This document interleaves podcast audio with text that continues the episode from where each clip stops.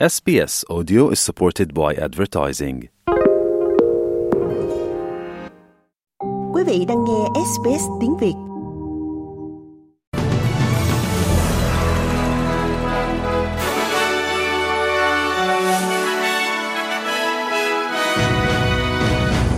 Bản tin nhanh hôm nay sẽ loan những tin chính như sau. Hàng ngàn người đã bắt đầu tập trung tại các địa điểm khác nhau trên bến cảng mang tính biểu tượng của Sydney để đếm ngược đến giao thừa. Thủ tướng Israel dự đoán rằng cuộc chiến với Hamas sẽ còn kéo dài thêm nhiều tháng nữa. Bộ Quốc phòng Nga cho biết, vụ pháo kích hôm thứ Bảy ở trung tâm thành phố Belgorod đã khiến 21 người thiệt mạng và làm bị thương 111 người khác. Sau đây là bản tin chi tiết.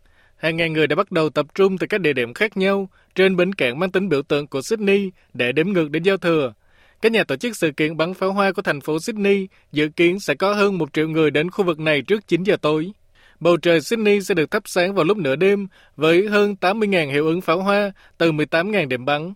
Chỉ huy cảnh sát New South Wales, ông Anthony Bell, cho biết giới hữu trách sẽ tăng cường hiện diện suốt cả ngày, không chỉ ở khu vực bến cảng, mà còn ở các điểm quan trọng khác trên toàn tiểu bang để bảo đảm mọi người có thể tận hưởng lễ hội một cách an toàn. Uh, this evening, today and this evening, is our largest police operation for the year. Um, all of the areas across the state, so not Tối nay, ngày hôm nay và tối hôm nay là chiến dịch lớn nhất của cảnh sát trong năm nay. Tất cả các khu vực trên toàn tiểu bang, không chỉ vùng đô thị Sydney mà còn vùng nông thôn New South Wales, các khu vực ven biển phía Bắc của chúng ta đang tổ chức các sự kiện đón giao thừa của riêng mình. Và bất cứ nơi nào có đông người tụ tập sẽ có nguồn lực cảnh sát đáng kể để hỗ trợ người dân, các nhà tổ chức và công ty an ninh nhằm bảo đảm an toàn cho cộng đồng.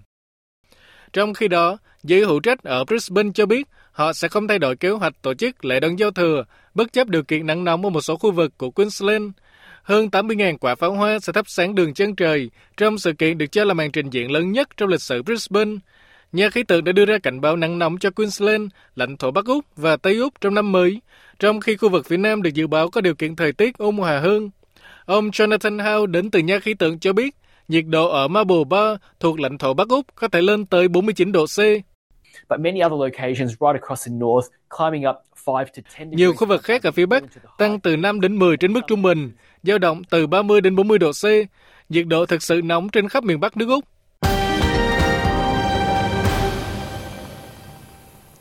Đến với tin thế giới, hàng ngàn người Israel đã tập trung tại Tel Aviv để phản đối các chính phủ xử lý cuộc chiến đang diễn ra ở Gaza và kêu gọi tổ chức bầu cử. Những người biểu tình đã chỉ trích cách tiếp cận cứng rắn của Thủ tướng Benjamin Netanyahu và yêu cầu hành động để đưa số con tin còn lại về nước. Thiếu tá quân đội dự bị Gantz đã mô tả ông Netanyahu là mối đe dọa lớn nhất đối với an ninh của Israel.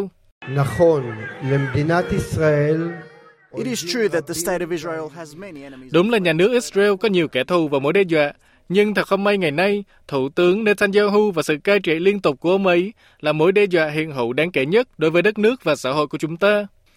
Trước đó, Thủ tướng Israel phát biểu qua truyền hình trực tiếp và dự đoán rằng cuộc chiến với Hamas sẽ còn kéo dài thêm nhiều tháng nữa. Trong một diễn biến khác, Bộ Quốc phòng Nga cho biết vụ pháo kích hôm thứ Bảy ở trung tâm thành phố biên giới Belgorod của Nga đã khiến 21 người thiệt mạng, trong đó có hai trẻ em, và làm bị thương 111 người khác.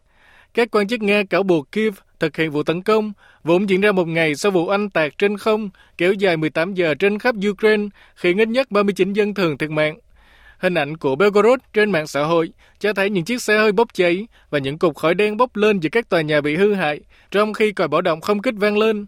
Thống đốc khu vực Kharkiv cho biết một trong những mục tiêu của vụ tấn công là một khách sạn ở trung tâm thành phố. One strike hit a hotel in Kharkiv city Vụ pháo kích trúng vào một khách sạn ở trung tâm thành phố Kharkiv. Nó trúng tầng 12 của tòa nhà, nhưng người dân ở đây đã đến nơi trú ẩn vì đợt pháo kích đầu tiên đánh trúng một địa điểm khác. Vì vậy, tại khách sạn chỉ có hai người bị thương nhẹ. Số người chết trong cuộc không kích lớn nhất của Nga nhắm vào Ukraine đã tăng lên 39 người khi lực lượng cứu hộ tiếp tục dọn dẹp các mảnh vỡ và đống đổ nát. Nga đã phóng 158 tên lửa và máy bay không người lái vào các thành phố và thị trấn trên khắp Ukraine vào thứ Sáu 29 tháng 12, trong điều mà các quan chức Ukraine mô tả là vụ anh tạc từ trên không tồi tệ nhất kể từ khi bắt đầu cuộc chiến vào tháng 2 năm ngoái. Tổng thống Volodymyr Zelensky cho biết hàng chục thành phố đã bị nhắm mục tiêu. Ông nói, suốt ngày hôm nay đã có báo cáo về hậu quả của các cuộc tấn công của Nga. Tổng cộng hơn 120 thành phố và làng mạc ở Ukraine đã phải gánh chịu. Chỉ riêng cuộc tấn công ngày hôm qua của Nga, 39 người đã thiệt mạng. Tôi xin gửi lời chia buồn tới tất cả những ai đã mất đi người thân yêu của mình. Điều quan trọng là phải cung cấp mọi sự trợ giúp cần thiết cho các nạn nhân, những người có nhà cửa và căn hộ bị bọn khủng bố phá hủy. Điều quan trọng là phải làm việc này ở cả cấp chính phủ và địa phương. Quý vị muốn nghe những câu chuyện tương tự có trên Apple Podcast, Google Podcast, Spotify hoặc tải về để nghe bất cứ lúc nào.